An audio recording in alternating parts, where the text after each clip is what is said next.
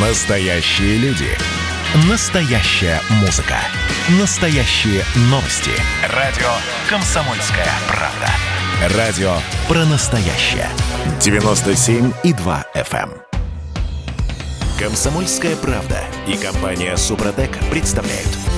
Программа «Мой автомобиль». Ну что, ноябрь начался, мы с вами просыпаемся на, на немного других дорогах. Во-первых, Европротокол теперь стал электронным по всей стране. Во-вторых, ПТС теперь только электронные бумажные паспорта не выдают. Ну, еще обязательная маркировка резин началась в России. Все это ради нашего с вами удобства и в борьбе с разнообразными мошенниками и злыми умышленниками. Ну, в этой четверти часа будем говорить о непобедимой преступности, об автоугонах. Я Алена Гринчевская. Я Дмитрий Делинский, у нас на связи редактор портала осипов.про Андрей Олег Осипов. Парни, доброе утро. Доброе утро. Доброе утро, дорогие друзья. Здравствуйте. Пробуксовка дня. Ну, такая пугающая цифра для начала. Всего за 2019 год на а, территории Российской Федерации было угнано 34 731 машина. А, свежих данных по угонам в этом году пока нет. но а вот сколько раскрывают, Дим? Раскрываемость, Стати- статистическая погрешность, где-то 6-7% у- угонов э, раскрывается. То есть, а, у- угнали 34 тысячи машин, вернут, э, ну, от силы тысячу. Максимум. Нет, давайте сразу разберемся с тем, что никто не ищет угнанные машины никогда. Э, Я вам честно скажу. У нас-то угоняли машины. У нас-то угоняли. У нас угнали э, Камри, самую угоняемую машину, кстати сказать, э, прямо непосредственно от дома. Подтверждение статистики. Это, это было надругательство над здравым смыслом. Конечно. Это я писал объяснение, что я никому ее не перепродал. А больше никто ничего не делал прокуратуре. И я ходил по всем этим инстанциям, было очень забавно. Хотя машина была тестовая, застрахованная, естественно. Но тем, Но не, тем менее. не менее, я прошел эти круги, я понял, что это все абсолютная профанация. Поэтому борьба с угонами – это дело наших рук, дорогие друзья. Мне довелось поучаствовать в одном большом ток-шоу на телевизоре, пообщаться в том числе с бывшей главой, ну, он большой милицейский начальник, скажем так, в свое время был, в том числе занимался угонами. Так вот, он сказал, полицейский в отставке на пенсии, сказал, говорит, мы ничего не можем сделать с угонами до тех пор, пока 99% всех угонов совершаются под крышеванием сотрудников полиции. А Я абсолютно с этим согласна. В 2004 году у меня угнали машину. Я тоже это все прошла. Ничего не Да, меняется. слушайте, А, Важно сказать другое, что, к сожалению, цифр по этому году нет, но едва, едва ли они порадуют нас, потому что, судя по оперативной статистике, которая становится нам доступна, а, количество угонов возрастает. Во всяком случае, в Москве и Московской области. да. Это понятно, потому что это напрямую связано э, с социально-экономической ситуацией, естественно. Конечно. Вот, а тем более, когда людям терять нечего, так сказать, собственно, ковид и все прочее наслаивается, психика нарушена. Поэтому, э, в общем, идут э, и вот на такого рода преступления. Делать что? Во-первых, э, самая защ- э, надежная защита. это полис э, От угона. От, угона. Конечно. Это вне всякого сомнения. Как бы там ни было, когда бы не выплачивали, а это самое э, лучшее. Извините, я самое поправлю. главное. Все, очень многие путают, кстати говоря, считают, что полис каска в том числе является страховкой от угона. Ничего подобного. Более того, э, вы имеете возможность приобрести отдельно страховку от угона, не приобретая страхование по программе каска. Почему-то многие это не знают, а страховые компании традиционно навязывают. Вот купите у нас каска, и мы вам еще там бесплатно за, или за полпроцента от стоимости еще туда добавим риск от угона. Андрей, а сколько стоит эта страховка отдельно, если оформлять? Всегда примерно? зависит от конкретной марки и модели. Потому что страховщики очень, поверьте мне, держат руку на пульсе. Они всегда отслеживают наиболее популярные и угоняемые машины. И для них вводится так называемый повышающий коэффициент. Последнее, что я слышал из таких вот ярких примеров подобного рода поведения, это э, страхование для одного японского бренда, э, которое обходилось бы вам в случае только защиты от угона в 25% от стоимости нового автомобиля. Представьте себе какая-то сумма. Это безумные абсолютно деньги, но именно за эту модель страховая компания просила 25% от цены, потому что она находилась в списке, ну, в общем-то, на первых строчках самых угоняемых моделей. Ох, какая марок тайна моделей. Полишинеля, Да, какая понимаете? тайна. Никто не Слушайте, догадался совсем, о чем Погодите, погодите. Я, я- я так понимаю, речь идет о каком-то премиальном супербренде, который э, продается в России э, в количестве 10 экземпляров, из них угоняют 4.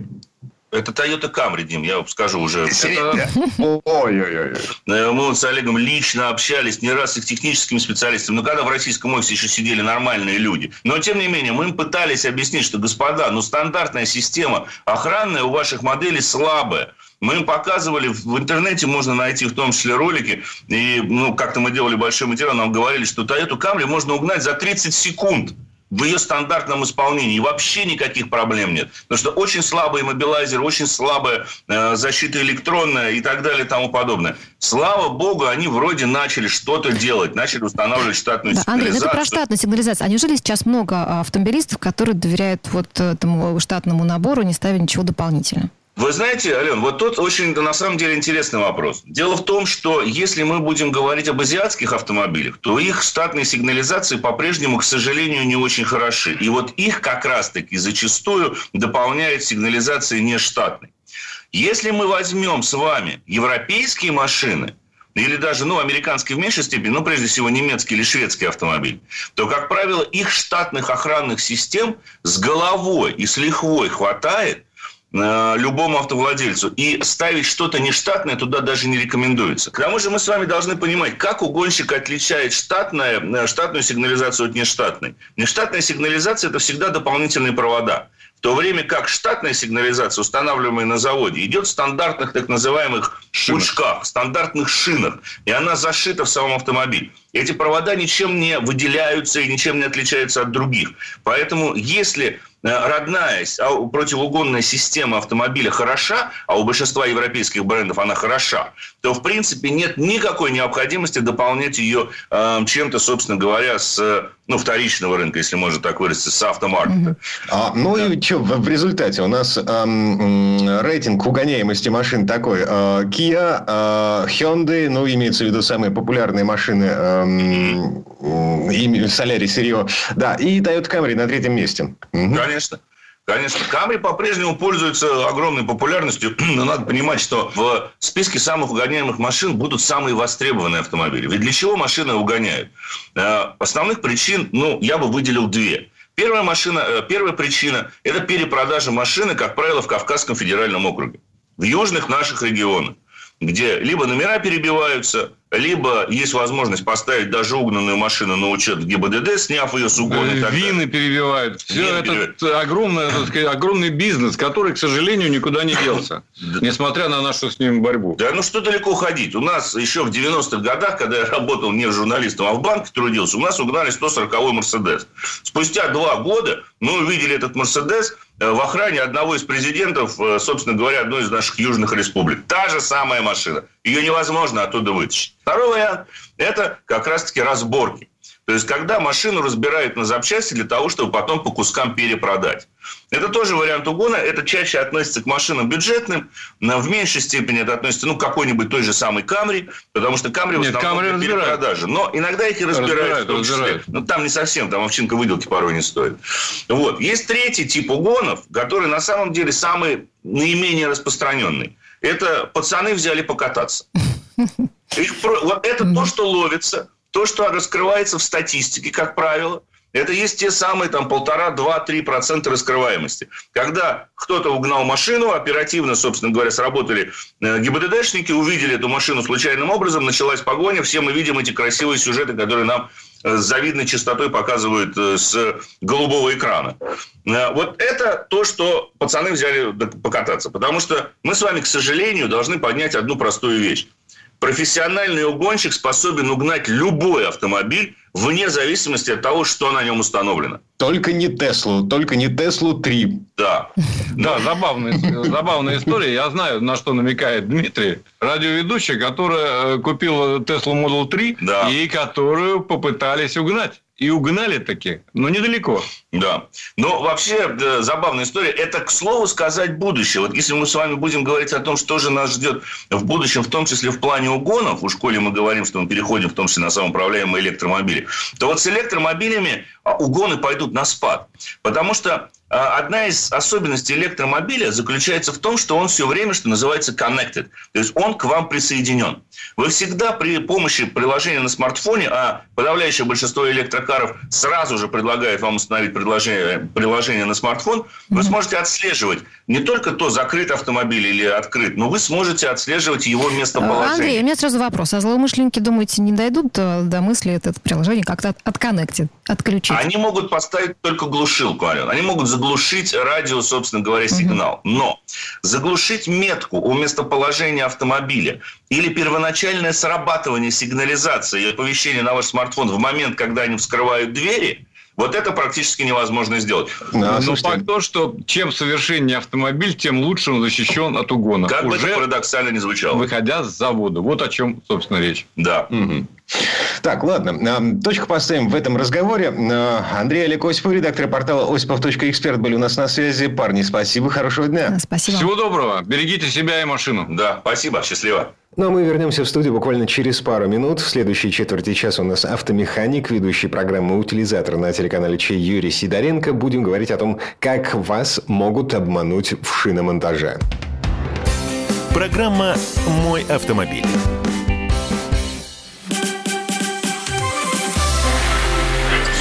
Было начало. Это действительно история, которая будоражит. Так вся страна обалдела.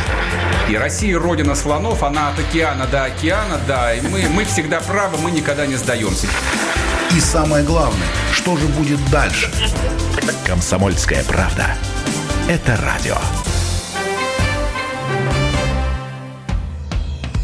Комсомольская правда и компания Супротек представляют.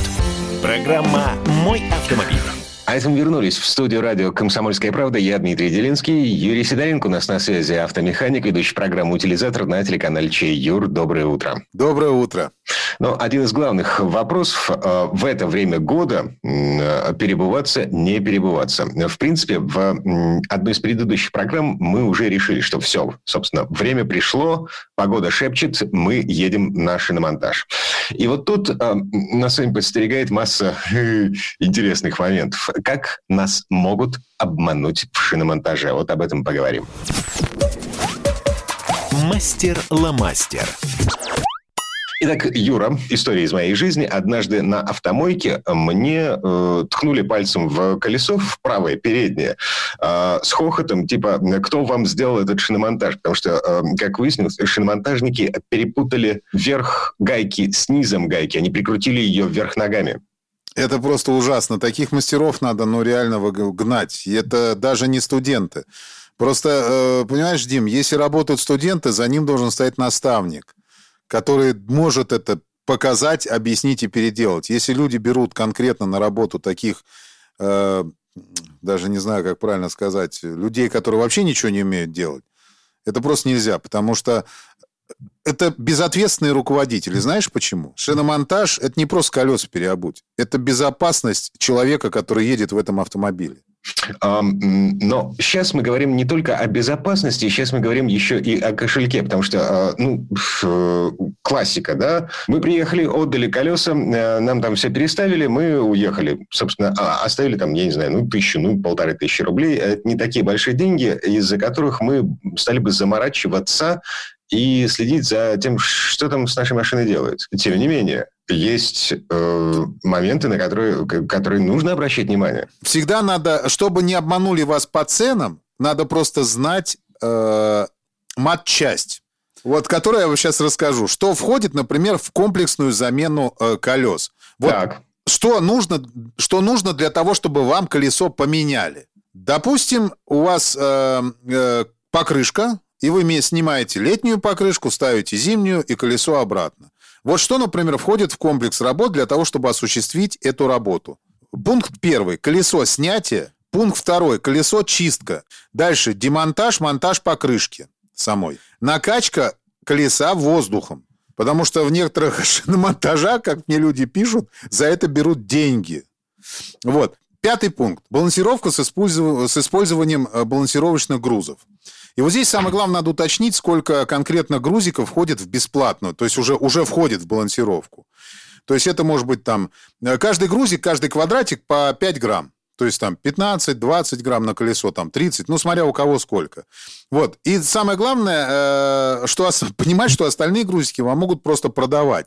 А по какой цене вам будут их продавать? Это уж второй вопрос. Вообще... Так, э, погоди, Юр, а сколько такой грузик стоит, в принципе? Э, открываю тайны. Он, он не стоит 50 рублей за штуку. Он не стоит 20 рублей за штуку. Он не стоит даже 10 рублей за штуку. Потому что в закупке этот грузик стоит, ну, максимум 2-5 рублей. Хорошо. Что за деньги, за дополнительные деньги не мошенничество? Рассказываю. Это мойка колес сменных, то есть вот зиму поставили, лето сняли, его, ну, скажете, ребят, помойте мне, пожалуйста, их, я дальше буду хранить. Это дополнительные деньги. Дальше, как я уже сказал, дополнительная установка грузов. В некоторых шиномонтажах за это могут взять деньги при балансировке.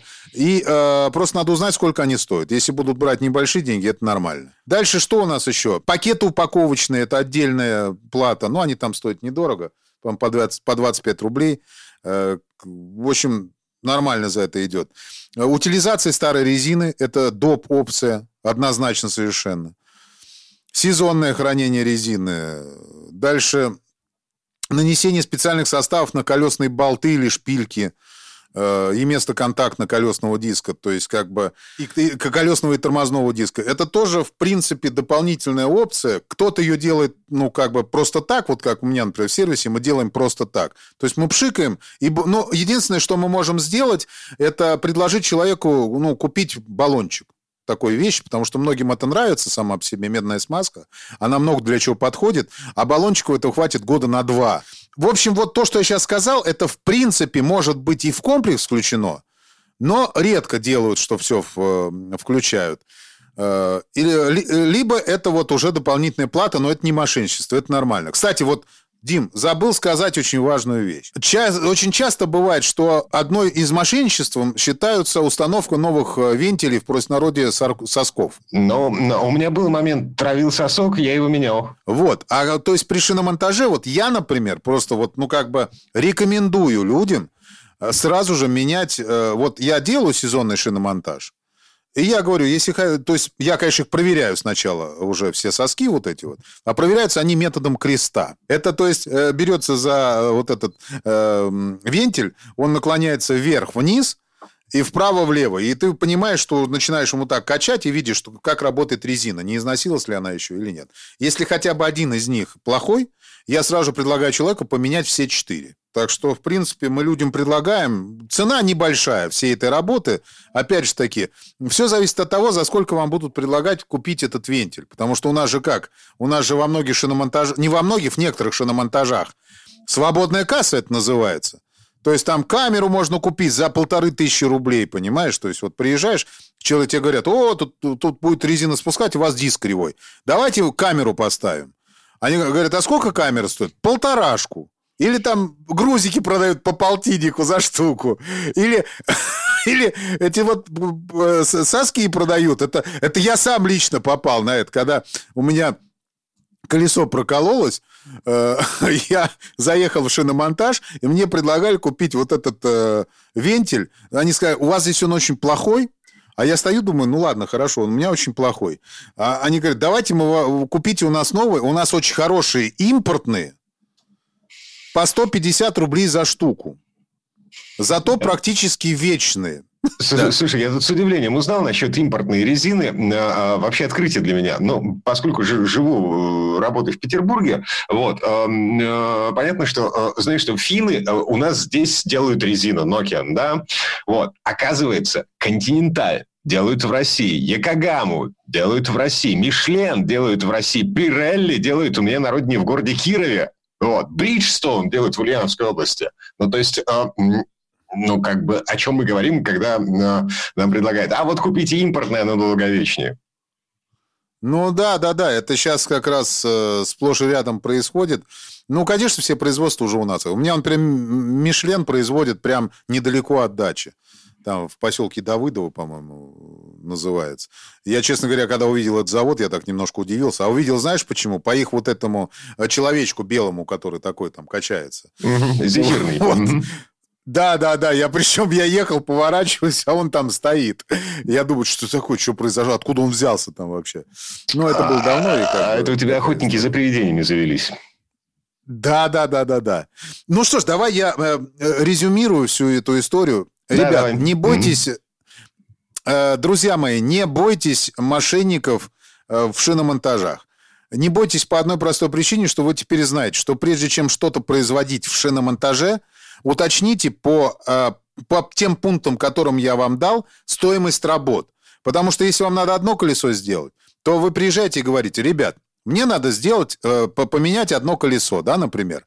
Значит, вы прекрасно знаете, что чтобы поменять резину на одном колесе, вам надо сделать, выполнить 6 пунктов. Колесо снять, э, почистить, потом э, снять резину, поставить резину, накачать, отбалансировать и поставить обратно. И вот эти все операции спросите и уточните насчет грузиков и сколько у них вентили стоит. Если вам называют какие-то заоблачные цены, просто заоблачные, и причем предлагают не пойти в кассу оплатить, и, а, а сделать как? А, а, давай в карман положим, я тебе за полцены это отдам.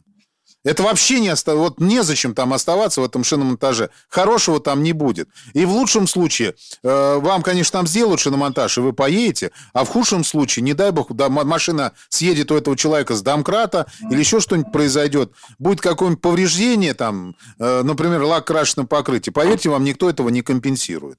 Вот mm-hmm. это вот уже будет печально. А и не дай бог еще да, еще запросто могут замять пороги. Эм, ну, просто поставив э, площадки домкрата э, не в те, не в штатные места, э, которые предусмотрены производителем. Угу. Это происходит сплошь и рядом, такие вещи. И а ремонт порога, я могу сказать, вот лично у нас будет стоить порядка около 20 тысяч. Почему так дорого? Потому что надо полностью, чтобы отремонтировать и покрасить порог, нормально, я имею в виду, нормально. Не так вот просто вытянуть и замазать, а нормально его отремонтировать. Это нужно снять двери и покрасить два проема дверных. То есть вот такая вот история. Это стоит денег. Поэтому подумайте, прежде чем ехать в какие-то непонятные... Я опять же таки не призываю ехать дилерские какие-то вещи. Не, не поймите меня неправильно. Есть прекрасные шиномонтажи, даже те же вагончики, там, где работает один, там, два человека, например. Или машина, которая приезжает. Э, вот у нас во двор, например, приезжает машина каждый год, одна и та же. Там работают одни и те же ребята. Делают очень быстро, очень качественно делают. Вообще вопросов у них никаких нет. Просто вот я говорю, просто уточните себя, застрахуйте цены, узнай, вы знаете перечень работы, все будет нормально.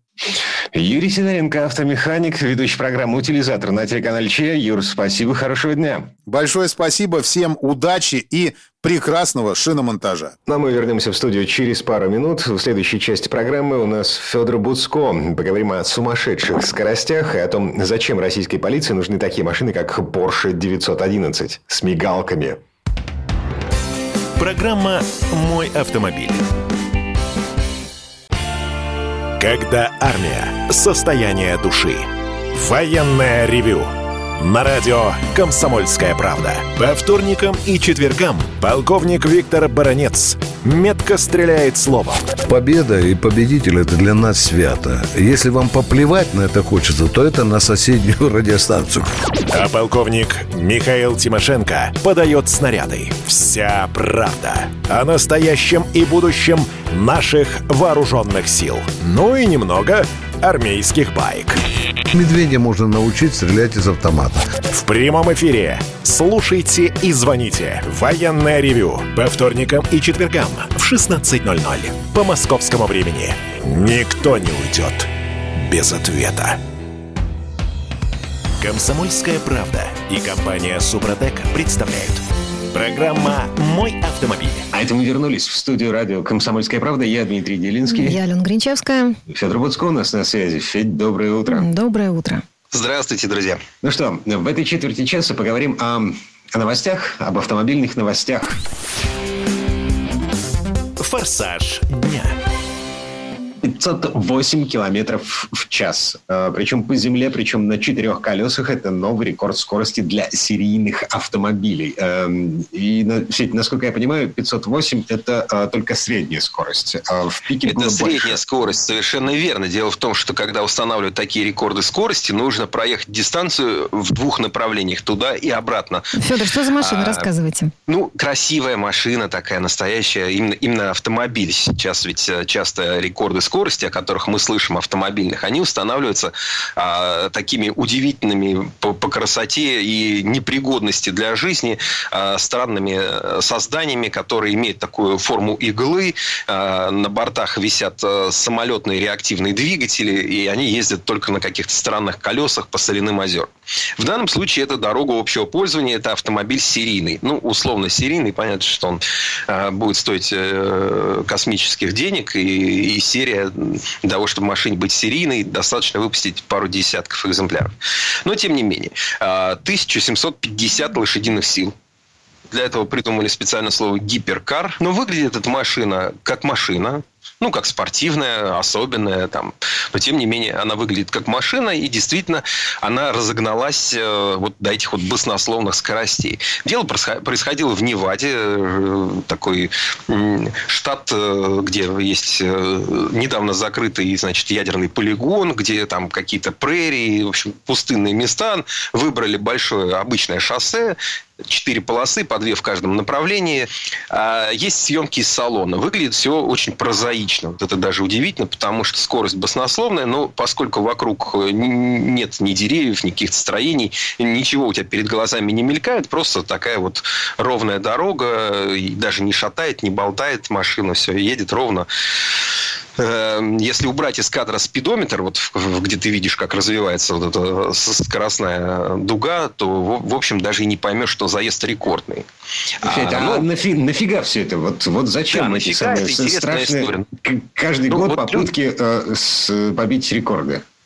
Вот люди всегда к этому стремились. А сейчас смешно слушать о том, что вот первый рекорд скорости там был э, установлен, там это было 30 километров в час. Там.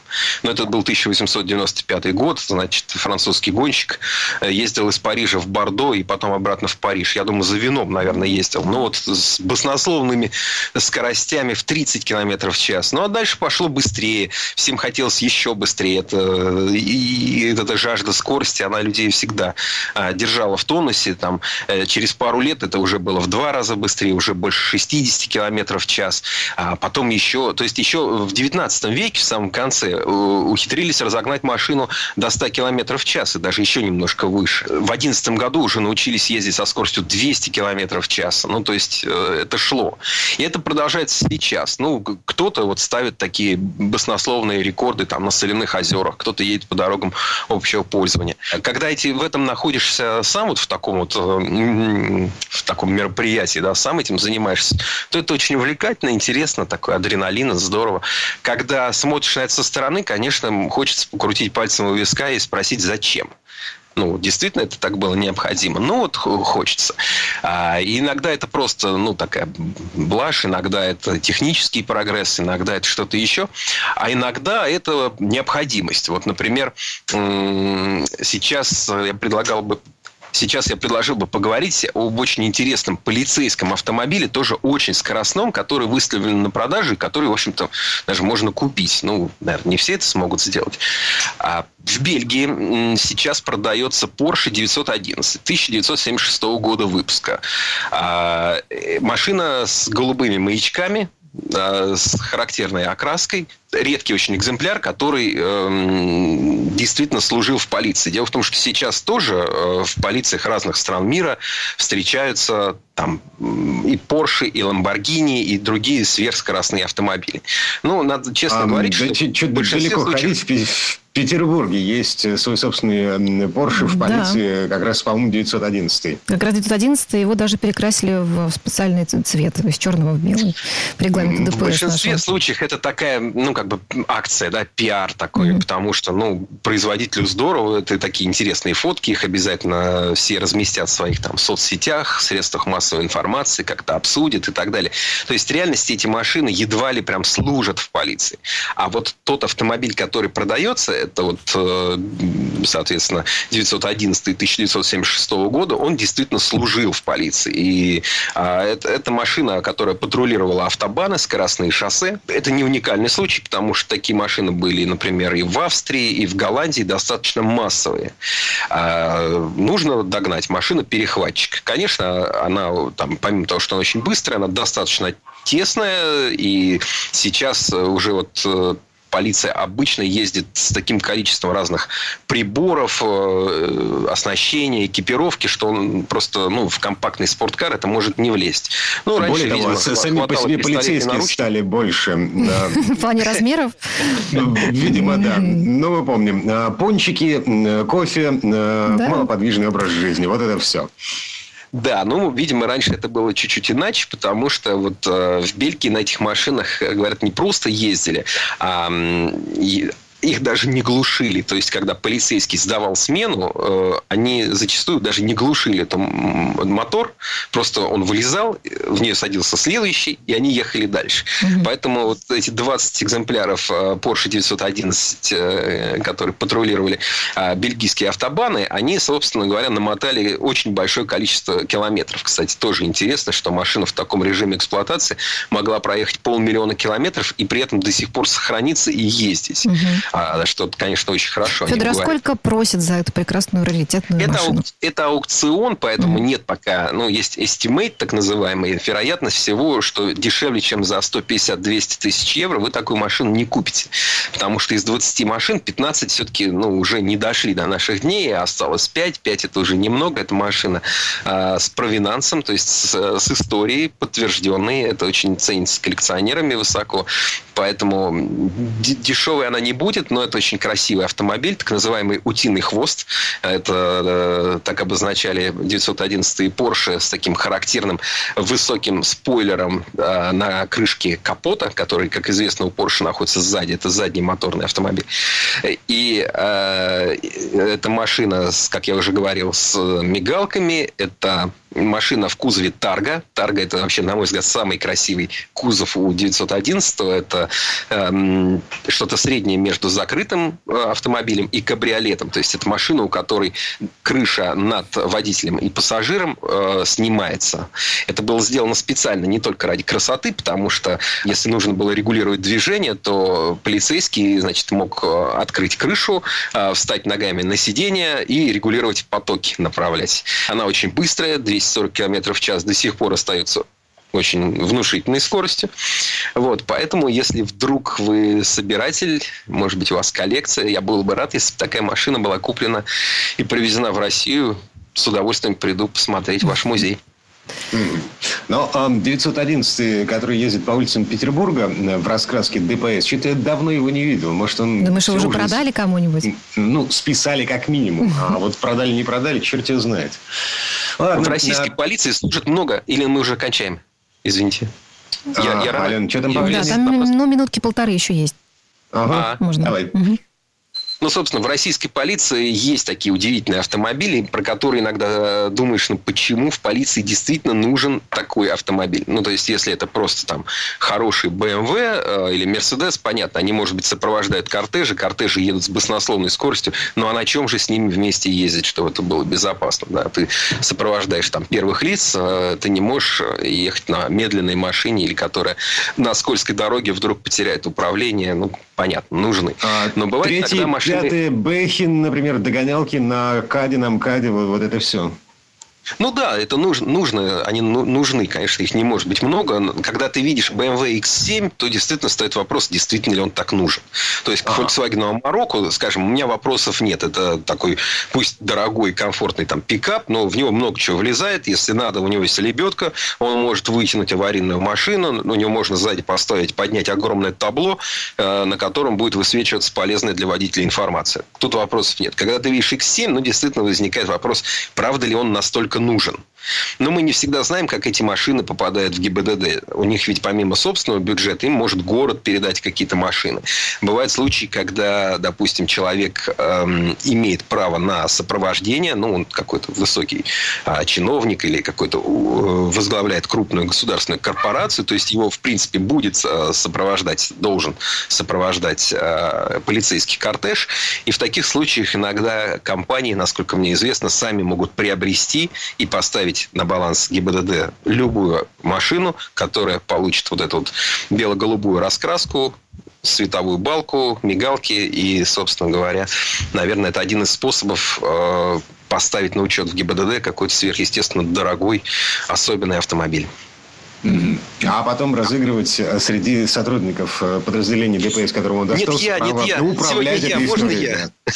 Я вполне понимаю, если бы в полиции мне предложили э, работу водителя на Porsche 911 1976 года выпуска, то я всерьез Серьезно? Я всерьез подумал о том, чтобы поработать там некоторое время. Федор Буцко. Э, Федь, спасибо, хорошего дня. Спасибо. В следующей части программы у нас журналист и летописец мирового автопрома Александр Пикуленко. Речь пойдет об электрической революции. Программа «Мой автомобиль». Эдвард, здрасте, меня слышно? Да, Олег Владимирович, вас отлично слышно. Я тот человек, который в течение ближайшего часа верноподданнически будет поддакивать вашим монологам. Главное в таких случаях не спрашивать, а что произошло с предыдущими соведущими. Ой, слушайте, не дай бог поддакивать, потому что в споре, иногда даже в таком эмоциональном споре, и есть главный секрет успеха нашей программы. А так получается, что мы просто жертвуем от щедрот наших а в ответ получаем пощечины и плевки. Надо ли это нам? Слушайте, вы обещали поддакивать, в итоге я поддакиваю, потому что я совершенно с вами согласен. Отдельная тема с Олегом Кашиным и Эдвардом Чесноковым. На радио «Комсомольская правда». По будням в 9 вечера по Москве. «Комсомольская правда» и компания «Супротек» представляют – Программа «Мой автомобиль». А это мы вернулись в студию радио «Комсомольская правда». Я Дмитрий Делинский. И в этой четверти часа у нас несколько нетрадиционная история от Александра Пикуленко. Сан Саныч смотрит на батарейки. Со скепсисом смотрит. Предыстория. Электрификация личного пассажирского транспорта – одна из наиболее обсуждаемых тем в мире. На климатической конференции, прошедшей в Париже, прозвучали заявления о запрещении эксплуатации автомобилей с двигателями внутреннего сгорания к 2050 году в Великобритании, Германии, Нидерландах, Норвегии, в канадской провинции Квебек и восьми штатах Соединенных Штатов Америки. Если учесть, что Германия – четвертый автомобильный рынок в мире, Великобритания Калифорния шестой, а Калифорния лидирует по продажам легковых автомобилей в США, то такой запрет способен нанести сокрушительный урон мировой автомобильной отрасли. Понятно, что подобные заявления вызывают у бизнеса не меньшую настороженность, чем призывы принимать у себя так называемых беженцев. И вот в игру вступает Китай с его самым большим рынком легковых автомобилей в мире. Ежемесячно китайцы покупают по 50 тысяч электричек разных типов втрое больше, чем в Соединенных Штатах Америки.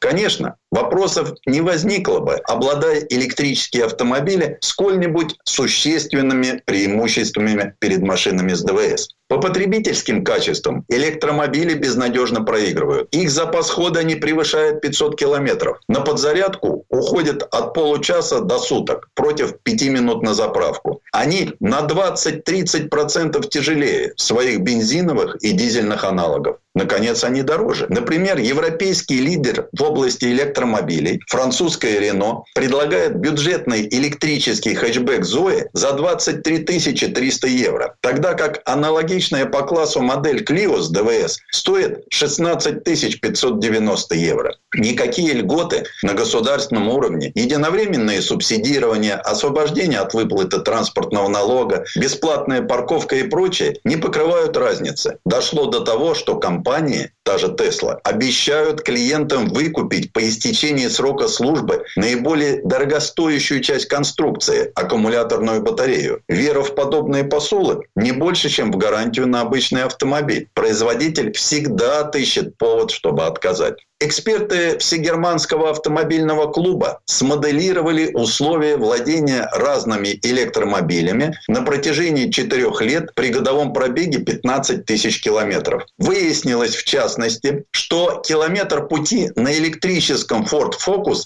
стоит примерно 56,6 евроцента против 51 цента у бензиновой и 51,4 цента у дизельной модификации. Расточительнее всех оказалась хваленая Tesla Model S. Проехать на ней километр обойдется в 1 евро 37 центов. На примере компактного хэтчбека Volkswagen Up Эксперты АДАК рассчитали месячную стоимость владения автомобилем. Электрический Volkswagen E-Up обойдется владельцу в 556 евро в месяц, тогда как бензиновый в 400 евро, а модификация, переведенная на природный газ, в 371 евро. И тем не менее, современные цивилизации навязывают электрички с той же настойчивостью, как продвигают ценности ЛГБТ-сообщества. Впору произвести сакраментальное – кому это выгодно. Начиная с 2001 года правительство США выделило 18 миллиардов долларов на исследование, разработку и продвижение альтернативных источников энергии. За этим стояла не умозрительная забота о благе человечества, а вполне конкретная политическая цель. Когда в 2003 году президент Буш отпускал миллиард двести миллионов долларов на создание водородных топливных элементов для автомобильного транспорта, то прямо прямо заявил, что намерен сократить зависимость Америки от нефти. Программа называлась Freedom Car. От программы перепала в том числе и мичиганской А123 Systems. Сегодня эта компания один из ключевых игроков на рынке батарей для электромобилей. А меры, с помощью которых чиновники Евросоюза подталкивают автомобилистов пересесть на электротягу, выглядят и вовсе беспринципными. Легковые автомобили обложены экологическим налогом, высчитывая требуемым от массы выбрасываемого в атмосферу углекислого газа. Очень напоминает средневековые налоги на воду и чистый воздух. Однако взгляды меняются. Едва мы оказываемся в Пекине с его удушающим смогом. На 22 миллиона жителей приходится 5,5 миллионов автомобилей. И еще бог весь сколько мотоциклов и скутеров. Местные власти строго ограничивают приобретение новых автомобилей. Регистрационные знаки разыгрывают в лотерею. Претенденты ждут удачи по 5 лет. Но если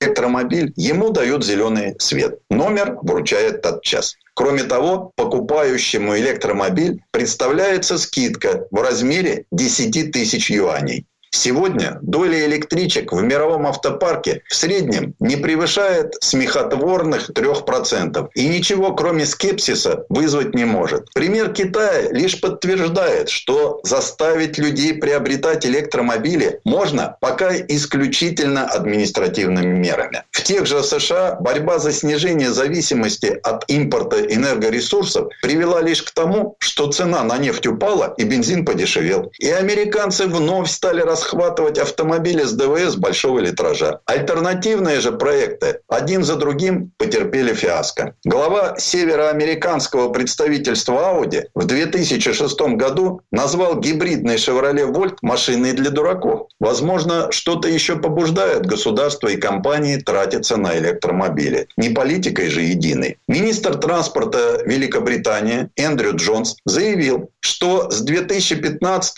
по 2020 год год в развитии инфраструктуры для частного электротранспорта, нехватка зарядных станций, еще одно слабое звено в теме, Соединенное Королевство потратило более 600 миллионов фунтов стерлингов. Вот и ответ. Электромобили – это в первую очередь возможность новых бюджетных ассигнований. Кроме того, если оценивать привлекательность бизнеса по приросту, то электромобили, несомненно, выгодные дельцы. На протяжении пяти лет мировой рынок электромобилей стабильно удваивается. Опережающими темпами это происходит в Китае. По оценке экспертов, за минувший год продажи электромобилей в Китае выросли до 700 тысяч экземпляров экземпляров. Кроме того, огромным спросом в Китае пользуются электроскутеры. Они и потребляют меньше, и пробеги у них короче, и, что немаловажно, энергию для них легче своровать. 7 миллионов китайских электроскутеров в год – существенный довод в пользу электрификации транспорта. К слову, Китай испытывает меньше проблем с генерацией энергии, чем другие страны. Например, опережает всех по мощностям возобновляемых энергоресурсов, по ветрогенераторам и солнечным батареям.